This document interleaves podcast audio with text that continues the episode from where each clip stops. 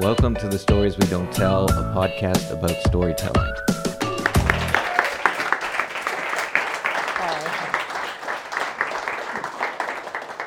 Before I decided to get married, I read a lot of books about commitment. I read memoirs written by commitment folks, and I read advice books written by therapists, and I invited my future husband to spend a weekend with me in Montreal so that I could tell him everything that I had learned about the institution of marriage. And because he's patient, and also because he wasn't really that worried about getting married, he agreed. We did a lot of surveys. they were about how we would manage our household chores and how we would raise any future kids and how we would handle it when our values and our politics were at odds.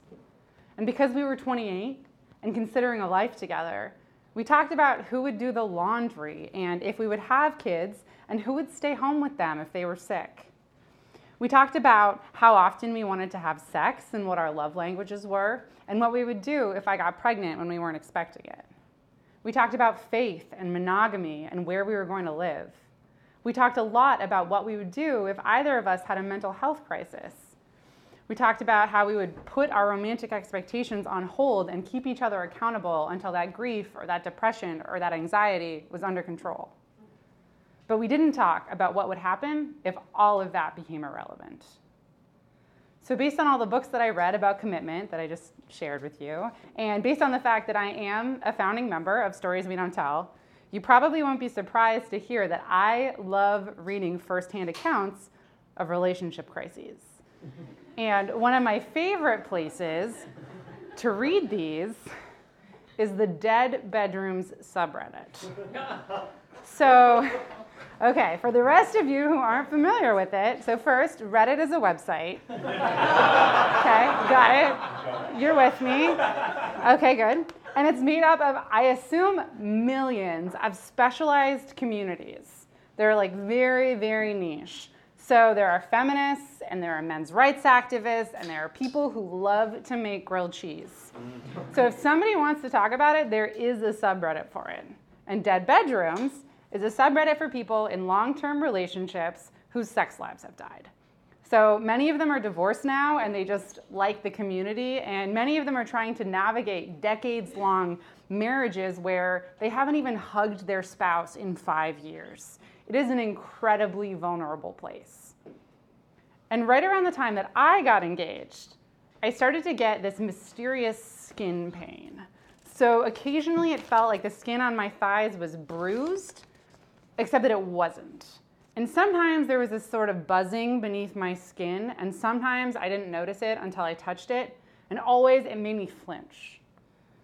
And so, weeks after I got engaged, I found myself shrinking away from my fiance's touch. Sometimes. Because it was new and it was unpredictable. And so, neither of us remembered that a gentle hand on my lower back might cause me pain. And I read a story on Dead Bedrooms once about this devastated man who was trying to bring intimacy back into his marriage. I'm not even talking about sex here. He just wanted to cuddle with his wife, to spoon with her. But whenever he reached for her, she turned away. And he wrote about how worthless it made him feel, lower than low. And I asked my fiance if he was worried about our sex life. It was true that sometimes it hurt when he touched me, but I still wanted him to feel like he was important. And he told me to stop reading Dead Bedrooms. and then eventually, we got married, and the skin pain had become an unpredictable but ongoing part of my life. And I didn't have an explanation for it, but it was always worse when I didn't get enough sleep. And so I decided that that was something to manage, but it wasn't just the skin pain anymore. When I didn't get enough sleep, I had this throbbing pain in my lymph nodes, and my thoughts got cloudy. So I started to really prioritize it. I tried to get in bed by 9:30 every night and I was already so drowsy by then that sometimes I needed help keeping my balance on the walk to bed. And so my husband, he would tuck me in and he would turn out the lights and he would go back to whatever adults do at 9:30 p.m. and I told him this story that I read on Dead Bedrooms about this heartbroken man who had sex with his wife about once a week, but she just lay there staring at the ceiling and asked him to hurry up. And this man wanted desperately to feel connected to his wife, and he didn't know how to do that when she was so shut down. And since I was barely coherent in the evenings, I asked my husband if he thought that maybe we should try to get more into morning sex. And he told me to stop reading Dead Bedrooms. and actually, once I thought about it, I realized that mornings weren't that great either. Because six months after we got married, I started waking up with swollen feet and swollen knuckles, and I sneezed nonstop for at least an hour. And then, eight months after we got married, I decided to stop working completely before I got fired for missing some kind of major error in my editing workload. And then each day I would wake up and I was swollen and I was trembling at that point and I was aching and I was really foggy. And so my husband would make me coffee the way that I like it with protein powder and with coconut milk and with stevia. I know, that's how we all like our coffee, I can tell. and then he would help me out of bed and he would walk me to the couch and he'd like tuck me under a blanket and I settled in with some Netflix and he would disappear to whatever he had to do that day. And at lunch, he would bring me a smoothie with spinach and greens and berries and then more coconut milk and more protein powder. And I would watch more Netflix, sometimes with my eyes closed. And then at dinner, he'd cook some grass fed beef and maybe some low carb veggies and uh, experiment with spice blends before he joined me on the couch. And eventually, he'd help me to bed. And on good days, sometimes I went outside, and on bad days, he would help me walk to the bathroom whenever I needed it. And on most days, I wondered if this was my new normal. I started to reckon with the very real possibility that this was how my life would be from now on. That I wouldn't be able to earn my own money or prepare my own food or walk myself to the bathroom. And that my husband of less than a year would become my caretaker for as long as he chose to stick around. I would be all of the burden with none of the benefits. And I read this story on Dead Bedrooms about this guy who was at his wits' end because his wife had chronic pain and so she almost never wanted to have sex with him. And when she did, she needed so many accommodations just to make it tolerable. And he wanted to know how he could motivate her to really tackle this problem so that she would have sex with him the way that she did when they were dating. And at this point in time, I had a tremor and miscellaneous nerve pain, and my knee reflex had stopped working completely. And basically, because of all that neural dysfunction, my body had forgotten how to orgasm. And also, because of my skin thing, affectionate touch was more likely to be painful than pleasurable. Oh, and also, also, I really needed to have my head supported at all times. It wasn't a great recipe for sex. And in fact, here's what we did during our first year of marriage when we should have been having sex on every flat surface in our house. We watched all 13 seasons of Supernatural. We learned how to play all the cooperative board games that we got as wedding gifts. And he gently scratched my head when I woke up in the middle of the night with painsomnia. And when I asked him if he was worried about how my health was impacting our sex life, my husband told me to stop reading Dead Bedrooms. And then 10 months into our marriage, we finally found a doctor who could help me. And my husband came with me to that appointment to be both physical and moral support. I got a Fitbit to track my heart rate, and I was not at all surprised to learn that on most days I barely broke 500 steps. But a year after we got married, I was walking on my own again. I still slept a lot and I watched a lot of Netflix, but I also took myself on one hour walks in the woods some afternoons. I occasionally hit 10,000 steps on my Fitbit. And then one day we kissed, and I realized that I wasn't just thinking about how much longer I could stand to have my head unsupported. And the painful hot spots on my skin were retreating, so I didn't cringe when he touched me. In fact, I kind of liked it. And my whole body lit up with possibility. Because this thing, this moment, where my body felt good and his body felt good, and we were in tune with each other. It felt familiar, and I'd forgotten that it used to feel like this. And he felt the possibility too. He stopped kissing me and he buried his face in my neck and he held me. He crushed me, really, because while I was obsessing about our dead bedroom and I was worrying about what it would mean if I wasn't the exact wife that I had promised to be that weekend that we went to Montreal and we planned our life together. He had been terrified of losing his wife entirely. Thank you.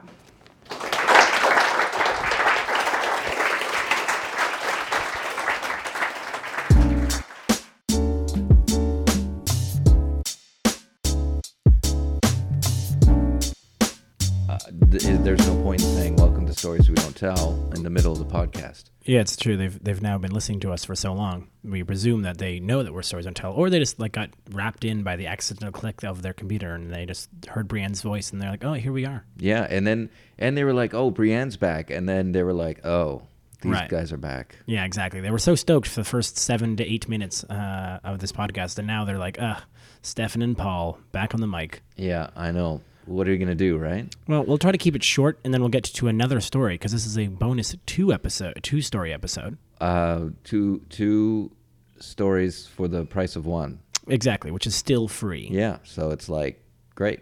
Yeah, I, I, so I think they can make it as long as they can make it through the five minutes of us trying to explain what we're trying to do here. Uh, I think uh, they'll be good. All right. So uh, the first thing that we're going to do is okay. We've got this new thing. It, it- we just it's just called LG Digital LGP. Yeah, it's just called digital. Let's get personal. Let's get personal. So um, I'm going to start, and then you're going to fill in the rest.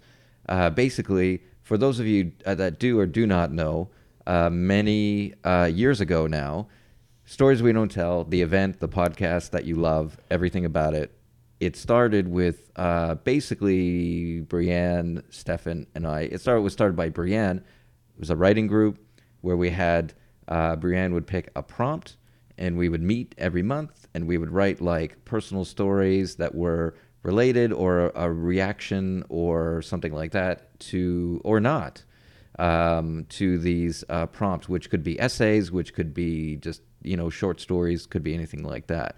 And then um, that's where the eventually we turned it into a live event about personal stories. And then uh, fast forward to Today. today. Yeah, yeah. So we we we at some point we graduated out of sharing stories in a, in a library as as people were grievously confused by how by our our personal storytelling in the middle of a, a public space.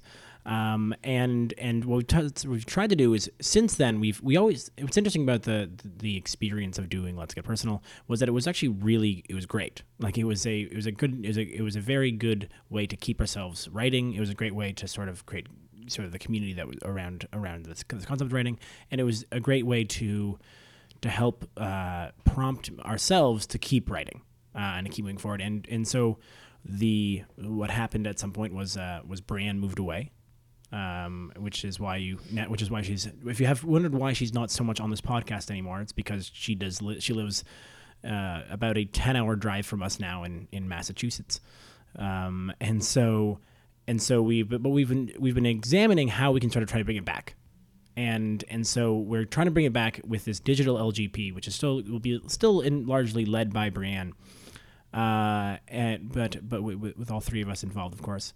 And the idea is to, to recreate that group uh, and to open up that group and open up the the uh, this this community of storytelling to to the world. Like I would, be, I, I'm, I'm going to say most likely within North America, given time zones. But you know, who, who we, we will not discriminate. If you are, if you are going to tune in or try to join our conversation, uh, 12 hours, different time zones, we appreciate your effort and and do it with us. Uh, but yeah, the idea is that we'll bring out, uh, we'll bring back a prompt, uh, and then we'll have these communicate these stories, uh, and then these set of five story, these the next five episodes of this podcast will sort of be homages to it. I, I- there, I, you, you sort of off off mic told me about how you, or made the point that this is not exactly what LGP is like, but we sort of wanted to do an homage to it uh, as a way to uh, let people know roughly what they could expect. Yeah. So, uh, so this is a thing that's like a it's in a pilot phase right now. We've done a a, uh, a few, um, just like the three of us, just to kind of you know figure out how it works technically, like online. And um, I don't know, it's kind of cool. It's interesting. It it does it's different, but it is very much in line with what we used to do when we were doing this um, as just a reading and writing group back in the day. Um, but we're going to come back, circle back around to uh, a sort of quote unquote like discuss, you know, like a prompt or like what something, what is something that could be, uh, you know, an inspiration, let's say, for something you might want to write about in regards to the stories you've heard today. Um, but uh, what did you think of Brienne's story? Yeah, it's uh, Brienne was so, kind to come up um, uh, and join us in the in, in for our launch step, our launch of the f- episode season four or year four or whatever we're calling these things now. Yeah. Um, and it was the thing that I found it was funny actually after after the show talking to Brienne was that she didn't expect people to laugh as much as they did. Mm-hmm. I think she didn't realize how funny uh, it could be, despite obviously being such a serious and, and grave topic. Um, and and so, so what, I, what I got out of it was sort of this idea of trying to take, trying to find humor in the in the in the dark moments, um, and how often uh, or how occasionally trying to do that sort of is a is an interesting way of thinking about a, a, worse time. I, am sure people have experienced these things where something bad is happening, but then something else happens within that bad context, and it sort of it flips it to being funny, um, yeah. or or just that you can see something that is ironic while still being terrible. Mm-hmm. Um, uh, or, or or just that there's that the way that often we cope with bad things is to is to is ends up being in kind of a funny way. Yeah. Um, and so if I was going to give someone a prompt, it'd be sort of around that idea of like finding humor in, in the dark places of life. Mm-hmm. So uh, basically, it's like imagine that this is a audio essay yes. that uh, you have been given as a prompt, and what would your reaction be in regards to finding humor in the dark places? Exactly. So uh, we do want to point out, and it's related to all of these things, and, and basically, um, uh, not all of these things, but what Brienne was talking about is that she has actually just uh, started her own podcast, which is called No End in Sight, and you can go and uh, subscribe to it on iTunes, on Google Play, and on Stitcher, and um, it's cool. It's uh, it's uh, it's a podcast that focuses on on chronic illness and and sort of people's experiences with chronic illness. Yes, she talks to friends and strangers about their experiences managing their health, seeking a diagnosis, and building a life with chronic Ill- illness. There you go. Uh, go check it out. It's uh, it's great, and you can just get more Brienne, which everybody wants. Exactly, yeah. Uh, and and then and speaking of one person who, who who's who's very pro more Brienne, especially given the context of this these two stories, um, is is is her is her husband uh, Adam, uh, who is who's going to tell the next story. Actually, we're gonna we're gonna segue into into his story here, um, which which is a which is a sort of a corollary with with with Brienne's. I'm not sure in the, epi- in the in the in the room itself where it was told in September. I'm not entirely sure if everyone figured that out, but you as podcast listeners, you're going to get that you know that uh, that he is talking at the same time and the same person, uh, and so that's what that's how we're going to end this show. Uh, with a second story from Adam. Give it up for Adam. I wasn't familiar with the San Francisco airport parking garage. No matter how close you park to the terminal, you still have to trudge up this long, sloping hallway that seems to go on forever. She was groaning every step of the way. Last time we visited my parents, we borrowed the cane from my mother, who's recovering from knee surgery. It was one of those extendable aluminum ones that snap into place with those little buttons on the side. It rattled in her hand every inch of the way up the terminal. I always stress about time at airports. I could hear the stress in my voice as I tried to sound encouraging, to keep us moving forward. My shoulder was throbbing as I pulled the lopsided suitcase with us at such a slow pace. There was a 40 pound portable recumbent bike sitting on top that bounced into my knuckles every step of the way. We got the bike during the month we were living at a hotel. Since she could barely walk most of the time and hadn't been able to move for months, I felt uh, a few minutes moving her feet on the pedals every other day felt like a big improvement. These painful steps up this slight incline were going to be the last we saw of each other for three weeks. I was putting her on a plane to go across the country to my parents' house, while I stayed behind to pack up our home. We had driven out to San Francisco from Boston a little more than a year before. I don't remember what our original aspirations were, but I know it wasn't this. I booked a wheelchair days in advance. We didn't want to risk her collapsing in the, as she tried to walk through the security line. But apparently, at the San Francisco airport, even if you book a wheelchair in advance, you have to wait. I left her by the wheelchair stand while I went to check her bags in. When I came back, I couldn't find her. All the seats had been taken by this large family of elderly Indian women. They looked as miserable and pissed off that they had to wait too. I found her on the floor behind them. She was curled up between a trash can and a fake plant. At least it looked fake. we spent the next 40 minutes waiting in mostly silence, only speaking to complain about how shitty the customer service was, or to point out when someone was heading towards us with a wheelchair, but only to have them turn around and pick up one of the elderly women instead. I impatiently checked the time every few seconds. She tweeted at the airport's secure, at the airport's Twitter account. we hadn't figured out the problem until about a month before. We were in Brooklyn for a wedding, and she felt good. The first night of the weekend, she told me she was going to head back to the hotel early as soon as it was socially acceptable. But it kept getting later and later, and she kept saying she was fine. By the time we stumbled back to our room at 2 in the morning, we were certain something was different. It was the house. It had to be the house. We spent the next two days annoying everyone we could with the theories and anger at something that took so long for us to see. It was the fucking house. It had to be. I told her I wasn't letting her go back there. Luckily, my parents love the Marriott Rewards program. they were able to get us an extended stay with their points. But the San Francisco Residence Inn isn't in the city. It's in an under construction business park 20 minutes south of downtown. The only thing within walking distance is another Marriott hotel. Not that we were walking that much anyway. I left her at the hotel and I went back to our house to meet the landlord, Dave, and the mold inspector. We went room to room with nearly identical results. The inspector asked if there was a history of water damage, and Dave said no. Then the inspector pointed to a horrifying stain or a big bulge in the wall, and Dave said, Oh, yeah, the toilet broke one time and flooded three rooms of the house. Or, oh yeah, there was a hole in the roof for three weeks. Or, oh yeah, we didn't put a vapor barrier in when we did new construction because it didn't seem necessary. While the inspector's moisture meters flashed red and excitedly chirped out their warnings, Dave told me, Of course there's moisture in the wall. The house is outside.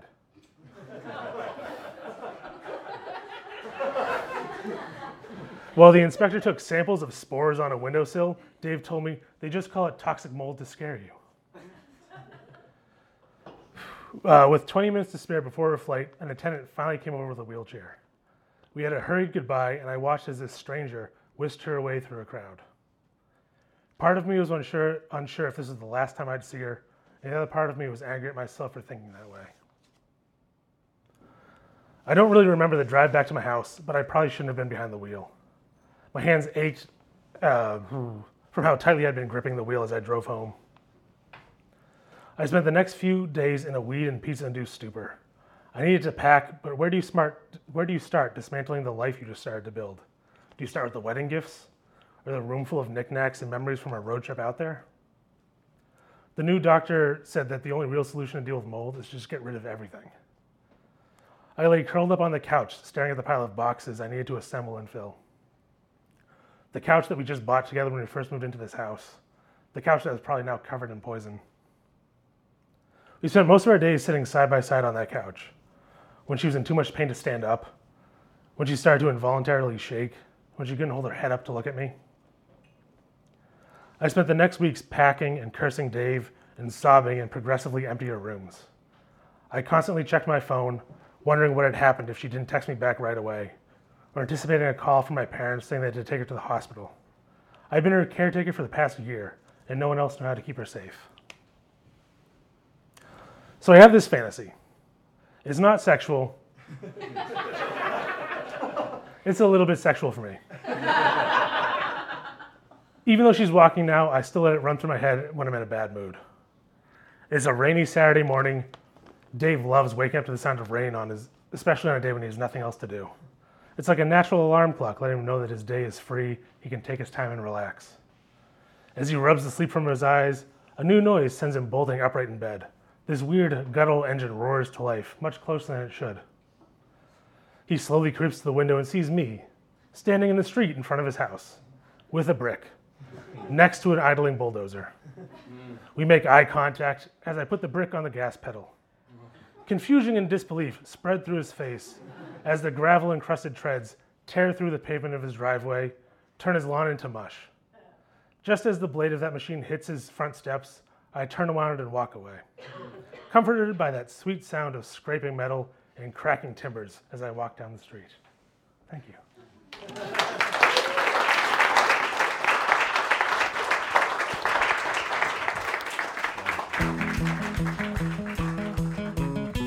Subscribe to the Stories We Don't Tell podcast on iTunes or wherever you get your podcasts. If you like what you hear, leave us a review on iTunes. For more information about the podcast, blog, and live events, find us on Facebook or visit storieswedon'ttell.org. This episode of the Stories That Don't Tell podcast is brought to you by No End in Sight, a podcast about chronic illness. Subscribe on Stitcher, iTunes, or Google Play today.